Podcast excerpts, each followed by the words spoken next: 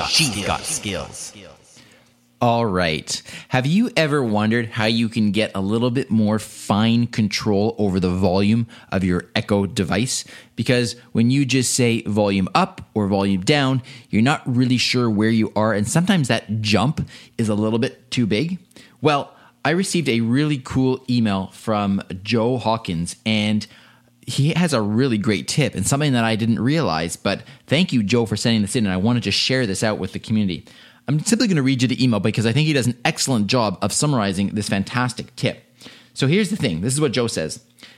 If you want to listen to Lexi and volume 2 is too quiet and volume 3 is too loud, you can have two clicks of the manual volume button between the selections by voice command.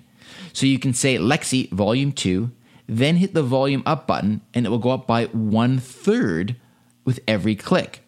This is really easy to see on the Echo Show because the volume slider is on the screen, but on the Echo Dot or the Echo Plus, you can see it also by the position of the blue ring, which actually turns white, remember, when you are changing volume settings. So that is fantastic. Joe, uh, great, great tip. Um, it makes sense. I just didn't put it together. And as well, Joe writes, um, Thanks for your podcast. I enjoy listening to you. Um, and so that is absolutely wonderful, Joe. Thank you so much for the tip. Thank you for the kind words. And this is exactly the type of feedback and the type of tips that I love to get from all of you in the community so that I can share this out and everybody can learn from it. So thanks very much. And by the way, if you feel like leaving a review for the flash briefing, you just go to voiceincanada.ca and there's a red button there for you to click on.